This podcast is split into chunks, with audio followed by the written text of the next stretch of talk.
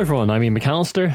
And I'm Jamie Adams, and this is Brainwaves episode 132, bringing you the best in tabletop gaming news. Now, these are the headlines for the week of the 30th of October, 2023. Wizard summons a TV channel. Hasbro conjures some numbers, and magic transforms its booster packs. All this and more on this spooky episode of Brainwaves. Well, that was surprising. I'm not going to make you do that again because it's quite good. Maybe I should inject some Halloween themed sounds into this episode. You don't have to. I'm just messing No. about. I like it. I like it. Over the last few years, we have seen the meteoric rise of actual play channels. These are groups of folk playing role playing games on camera, some with incredibly high production values. You will likely be familiar with the biggest of these, Critical Role, who play Dungeons and Dragons. With the amount of money the biggest of these channels is pulling in, it was inevitable that large companies would start to turn their eye towards the format and see about getting a piece of the pie. In a piece on site Polygon, writer Rowan Zeoli looks at a new streaming show coming to the D&D Adventures channel. This is an upcoming free ad-supported channel that is a collaboration between Wizards of the Coast and Entertainment One. Both of these companies are currently owned by Hasbro, though the sale of Entertainment One to Lionsgate will be completed by the end of 2023. The channel was originally announced back in May of 2023 and was meant to be out over the summer. The intention is to have several actual play shows on it, as well as showing legacy content like the Dungeons and Dragons cartoon. In the piece, Rowan discusses the upcoming show called Encounter Party, with its producer Ned Donovan and dungeon master and co-producer Brian David Judkins. Unlike most actual play shows, Encounter Party will be heavily edited to fit into a more TV-friendly slot. Donovan said of this move, Most of what we cut is us debating rules, moving minis, things that are integral to the actual play experience, but not integral to the audience experience. The first season of the show will have 22 episodes of 48 minutes each, not too dissimilar from a lot of American TV shows. The intention is to produce a show that will be accessible to an audience that's unfamiliar with the world of tabletop RPGs. Donovan said of the pitch, We made an actual play show that is entirely consumable by non TTRPG audiences, and that was on purpose. Critical Role has this massive, awesome fan base, but that fan base is like 0.5% of the television viewing audience of America.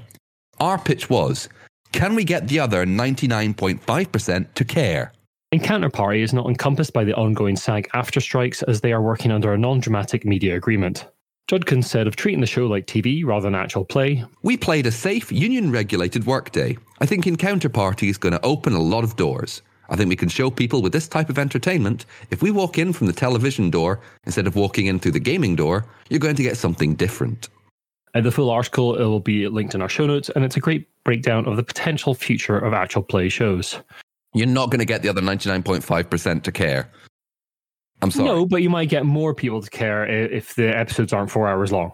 No, I, I, agree, I agree that, but it's like the other 99.5%, that's your specific target. You, ne- you can please some people all the time, all the people some of the time. You cannot please all the people all the time. Also, No. if you're going to try and get people interested in TTRPGs, why go to your own dedicated ad supported channel? There's tons of them up for free on YouTube, which is also free and ad supported. Yeah, but maybe they're they're planning to put this on things like Freeview on Amazon Prime, things like that. Perhaps I don't know exactly what where they're going with that. It allows it allows them to go for more TV oriented format. It also means they don't have to pay YouTube, I guess, for that hosting as well. Um, yeah, we'll have to see how this actually shakes out and what form this comes out. And, and as Jamie says, like what how how do you accept how do you access it? Do you actually watch it on your TV? How's that how's that done? Yeah, who knows? An app that you plug into your smart TV or something like that, maybe. Sorry for sounding cynical, but uh, yeah, no, I no, mean, it's it's fair to be cynical. listen, a dedicated TV channel that's supported by Wizards of the Coast, fine, interesting. I can see what they're doing. You know, it's Yep. going to be D and D. It's going to be Magic the Gathering. We assume very soon, as well as the D and D cartoon and, and Yep. probably lots of other things. Hopefully, they'll put the original D and D films on there as well because they are great. I don't care what anyone says; they're hilarious. They may be bad, but they're hilarious. Anyway, Jamie, we're sticking with Hasbro for the next story. listen, we've got a Hasbro headline extravaganza bonanza. We do. The company that owns Wizards of the Coast, Hasbro, had its third quarter earnings call recently. CEO Chris Cox and Senior Vice President Debbie Hancock were on the call. Now, some highlights from the call on the first page of their presentation, which we looked at, were Wizards of the Coast and the digital gaming segment of the company is up 40%, helped by the strong launch of the video game Baldur's Gate 3.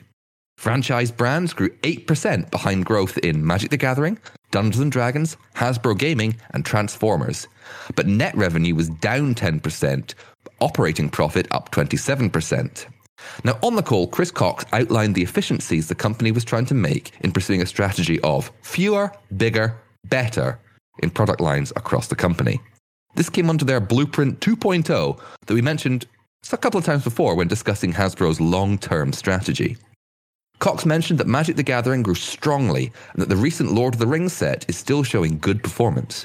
Now, there's no mention of specific Dungeons and Dragons products outside of the stratospheric Baldur's Gate 3. And looking over the rest of the report, it seems that Hasbro grew its share of the toy market, but the revenues in that area of the company are down. Now, admittedly, that's a lot of financial stuff. You know, we cover financial stuff on this podcast. Sometimes it sounds a bit boring, a bit confusing, but Hasbro's toys ain't doing really good right now. No. Wizards of the Coast, Magic the Gathering and stuff, gangbusters.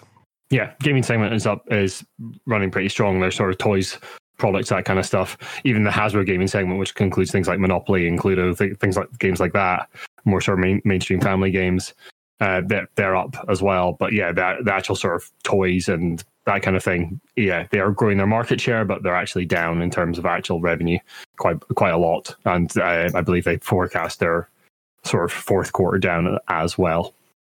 But just remember, this is all ludicrous amounts of money that you and I, mere mortals, can never think to comprehend. But of course, they are our lords and masters and our betters. And of course, we must love them eternally and without reservation. I'm being sarcastic. Please, I'm being sarcastic.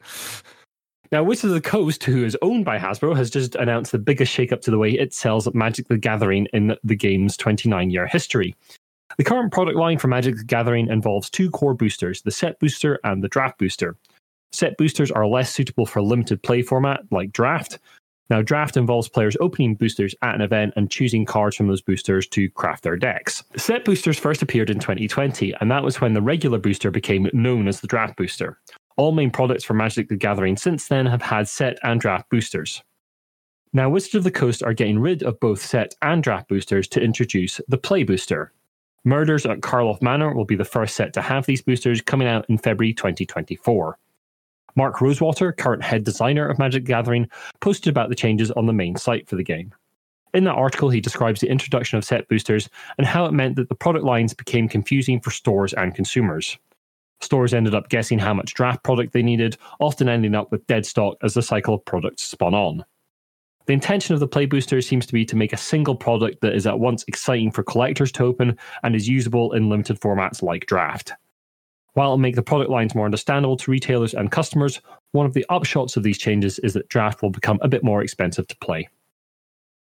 Now, I reckon this might be linked to Hasbro's streaming of the company. We mentioned that fewer, bigger, better product line thing that Chris Cox was going on about in their earnings call. So I wouldn't be surprised to see that this is part of that long term strategy. I wonder if we might see something similar for Dungeons and Dragons, the new edition, when it comes out next year, whatever that edition ends up actually being called. What do you think, Jamie? Not actually a new edition, okay? Or it might not be. We don't know. It's D and D next right now, Ian. Come on. Well, or um, yeah. well, or it might not be called that, or yeah. it might be called one D and D, or fifth, fifth edition, second edition, or whatever. Uh, sorry, yeah, this is this is not Dungeons and Dragons. This is Magic the Gathering. We're talking about. Yeah, I think it's a monumental shake-up. Um, overall, it does sound like it's probably a good idea. And you know, I, the, I, know a few stores that have been complaining about the amount of Magic the Gathering product coming out, and yeah, the confusing product lines. So yeah, simplifying the range seems like a good idea to me. Yeah, unfortunately, of course, it does. As we said, does mean things will be getting a bit more expensive, especially for draft play. I know there are a couple of friends who I basically go to and go, Magic the Gathering story, what's your take on it? And I'll be honest. And um, they do do draft and they're like, oh, that's a lot more fun. It's going to be a pain because it's yeah. more expensive, but it's the world we live in. We've got to love our masters unreservedly and without judgment. But maybe it'll mean that stores don't have so much dead stock and they'll be able exactly. to support those formats better that kind of thing. So yeah, maybe there's an upside there as well for sure. I mean, what's the release schedule on uh, Magic the Gathering again? I think it's something like quite a swift release schedule. I don't. I think it's three or four sets a year at the moment. but I haven't I haven't really paid attention to Magic Gathering release schedules for a long time. Sorry, everyone, if you came to be expecting Magic the Gathering, that's on uh, Card Waves, which is our sister podcast, which will be coming out in uh, 2022 with neither of us because neither of us play CCGs. Anyway, Sort of. Anyway, on to the rest of the news and some stories about other price rises.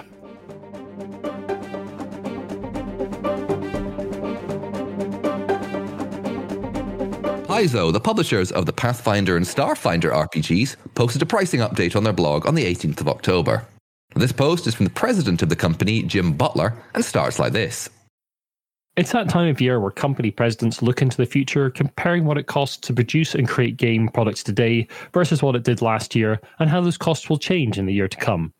No one likes to raise prices, but doing so is a necessity. Paizo is not immune to economic factors like inflation, nor industry wide fluctuations in cost of goods, labour, or shipping and logistics, and we must periodically adjust our prices to reflect rising costs. Let's break things down. Jim goes on to highlight a number of price rises across their digital and physical offerings. The price changes will come into effect from April 2024 and will also apply to reprints of older products. Now, he highlights as well they'll be keeping the prices of the hardcover core books at $59.99. And that will apply to player, GM, and monster core books. They say they're doing this because We feel these books are essential first purchases for Pathfinder players and want to hold the line on price increases as long as possible to reduce the barrier of entry for new players. Jim rounds out the piece by talking about the steps they take to make their products more sustainable and some changes coming. He highlights they have always used soy based ink rather than the petroleum or vegetable based inks normally used. He then goes on to say they are changing to Forest Stewardship Council, FSC, certified paper, and says, This means that the paper Paizo uses will come from ecologically sourced forests that prohibit deforestation, replacing the trees they harvest with new growth, require biodiversity and old forests to be protected, protect the rights of indigenous peoples, and ensure that Paizo has a sustainable source of paper for many years to come. He says they won't switch to recycled paper due to the different look and feel, and the FSC paper is a mix of new and recycled. He finishes off by saying they are switching to using starch packing peanuts over polystyrene in store shipments because starch packing peanuts are biodegradable. And they're also phasing out the use of foam packing corners to protect the corners of boxes and books. Starch packing peanuts are a wee bit heavier, and that's obviously going to affect shipping cost and Yeah. weight, and obviously wet conditions because you know the the planet likes to get wet sometimes. I mean, it's honest for the company at least. You know, at least they're Yeah. saying it. Yeah, I mean, I really like that they're being like upfront about the price changes coming when they're coming in. They're they're they're being very they're they're being good communicators with their community. I mean, even with the nobody likes increasing prices. I'm like, I'm sure somebody does. No one wants to do it, but like to maintain profitability of a company and make sure that company still exists. Yeah, sometimes you have to raise raise prices. I've done it in the bike shop I worked in a few times over the last few years because yeah, uh, the price of stuff went up, so you have to increase prices to the customers. Unfortunately, does happen. Mm. You absorb that forever, and you don't exist as a company anymore. Right, moving on from prices, time to move on to awards, which is normally my job, but apparently not today. Yeah, I'm taking over. In a post on Blue Sky on the 16th of October 2023, Snowbright Studio, publishers of the games Birds of a Feather and Harvest Hoppers, announced the launch of their first annual non binary tabletop awards. The award was set up to highlight non binary gender representation and advocacy in tabletop games. It is open to artists, writers, game designers, bloggers, podcasters, live streamers, and video creators of work in the tabletop hobby. Nominated work needs to have been published between October 2022 and October 2023 and must fit into one of the following categories advocacy, art, content creation, game design, and writing. You can nominate yourself or someone else. Nominations are open now and will close on the 17th of November, which is the date by which all entries must have been posted to Snowbright. Judging begins on the 18th of November and closes on the 1st of January 2024. Submissions will be evaluated based on their representation, support, and or impact on the non-binary community. Organizations as well as individuals of any gender may be nominated as long as their work contributes to uplifting the non-binary community in tabletop games. Three exemplary submissions pulled from across all nomination categories will be selected for awards, and winners will be announced in the February 2024 edition of Cozy Companion magazine. You can enter the award using a form on the Snowbright website, a link to which we'll provide in the show notes. This is a fantastic award. Love it. Great to Yeah. see more representation, as we keep saying. Tabletop industry likes to say that it's uh, inclusive. In uh, it has shown many times throughout the many episodes that we have done that it is not, and yet it is finally time that these things are getting recognition and representation and spotlighted. So fantastic! I love the Snowbright Award. I can't wait to see what games are there. Indeed, yeah. Well, not just we'll, games, We'll, but- we'll, re, we'll, we'll definitely revisit this one when they announce the winners. Heck yes! But Jamie, someone's stealing art on Kickstarter. What a surprise. People stealing art, never. Now, this is thanks to Sarah Reed from our Discord for sharing this and bringing this to our attention. There's a game book currently funding on Kickstarter called Wolfberries.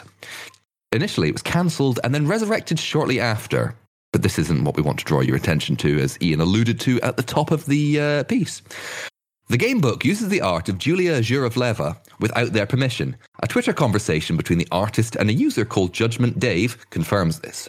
That user also accuses the creators of being serial scammers, though at this time we cannot confirm that accusation.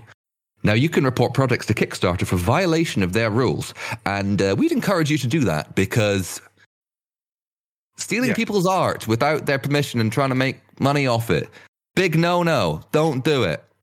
Indeed, yeah, I've reported. Let them This. tell. I've reported this one myself already. So hopefully it'll get taken down again. Get them bloody tell.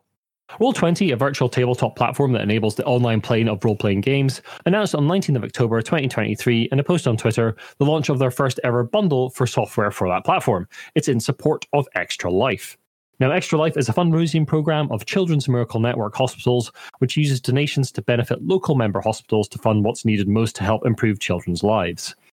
The bundle is available on the Humble Bundle, a website which sells games, ebooks, software, and other digital content to support various charities.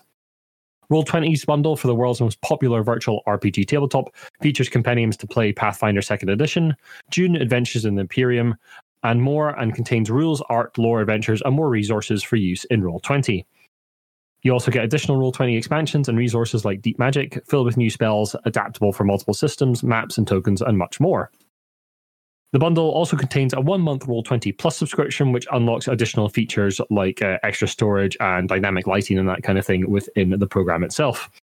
The bundle's worth £293.98, but like all products on Humble Bundle, you choose how much you pay. As long as you pay a minimum of £4.10, you'll get everything that's in there. I mean, four pound ten at least. You'd hope you pay more. Over two hundred and ninety three pounds. I Yeah. come on. And it and it's for a it's for a really good, good cause. cause. Yeah, Humble Bundle's always worth keeping an eye on because you always get a lot of really great stuff for not very much. And you get to help a charity out as you go. Speaking of helping out, an RPG bundle on itch.io has been launched in aid of organization Medical Aid for Palestine. Now, this the organization's website says MAP's vision is a future where all Palestinians can access an effective, sustainable, and locally led system of healthcare and the full realization of their rights to health and dignity. Through our programs in the West Bank, Gaza, East Jerusalem, and Lebanon, we work with trusted and experienced local partners to achieve this vision. Our programs, designed and, delivered by Palestinians, provide access to essential health services and build local knowledge and skills to address Palestinian health problems. In times of humanitarian emergency, we are ready to respond rapidly with aid and assistance. MAP is also committed to bearing witness to the injustices caused by occupation, displacement, and conflict. We speak out in the UK and internationally and ensure Palestinian voices are heard at the highest levels to press for the political and social barriers to Palestinian health and dignity to be addressed. the bundle is aiming for $150,000 raised and is currently sitting at time of recording at just under $110,000. This is a major instance in the world right now. This is very, very important. There's many ways you can help. And it's an RPG bundle. Give them some money. Help them out, please.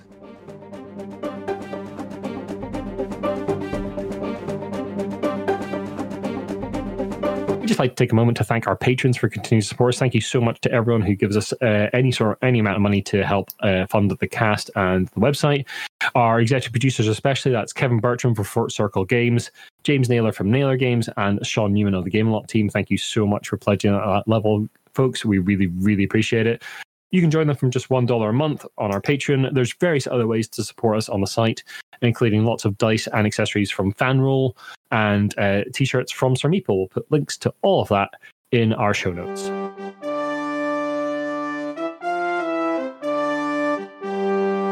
it's been quite a Hasbro extravaganza. We've talked a lot about, you know, Wizards of Coast. We've talked about Magic the Gathering. Uh, and I don't have any Monopoly news, but I've got some kind of silly news for the end that's Magic the Gathering related. So you might be aware that Magic the Gathering has had a whole host of crossovers recently. They've done Warhammer 40,000, they've done Lord of the Rings, they're just about to do Doctor Who, they've just announced Marvel. So, you know, if you ever wanted Marvel and Magic the Gathering, well, you're going to be you're going to be cock a hoop.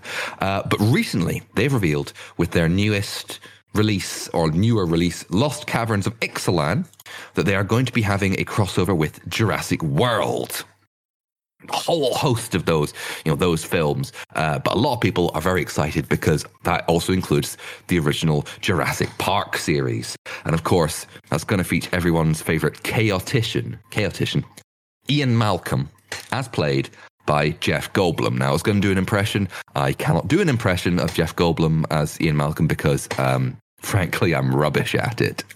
But uh, it, it's still it, you know it's it's interesting if you like that. If you like Jurassic World I mean I love Jurassic Park. Uh, Ian Malcolm's there and it's going to be great. I mean there's other cards going to be including of course dinosaurs. Some of our favorite dinosaurs. It's probably going to be the T-Rex uh, the Velociraptors maybe the Dilophosaurus possibly the uh, almost likely the Indominus Rex from the first Jurassic World. I don't know about the others um, John Hammond is going to be in there if you've ever read the books John Hammond is very different in the books from what he is in the films by the way he's much more horrible and of course, Dino DNA. There's going to be a lot more, don't worry. But I think it's something like uh, a 1 in 12 chance of the Lost Caverns of Ixalan. You'll have a 1 in 12 chance of pulling a card from your boosters uh, depicting characters and scenes from all the films in the Jurassic World franchise. So that's giving you some idea of the uh, the rates at which you might get them. But of course, one of the cards that is the, the Ian Malcolm card is going to be uh, Life uh, Finds a Way. Of course. Because, of course. Um, this sounds like I'm rambling, and and you do as he is. So uh, yes, and, and, I am, folks. Let's let's get out of here. Thanks very much for listening. If you like what you've listened to, then the best way to help us out is to share the podcast and drop us a review and rain on your podcast host of choice.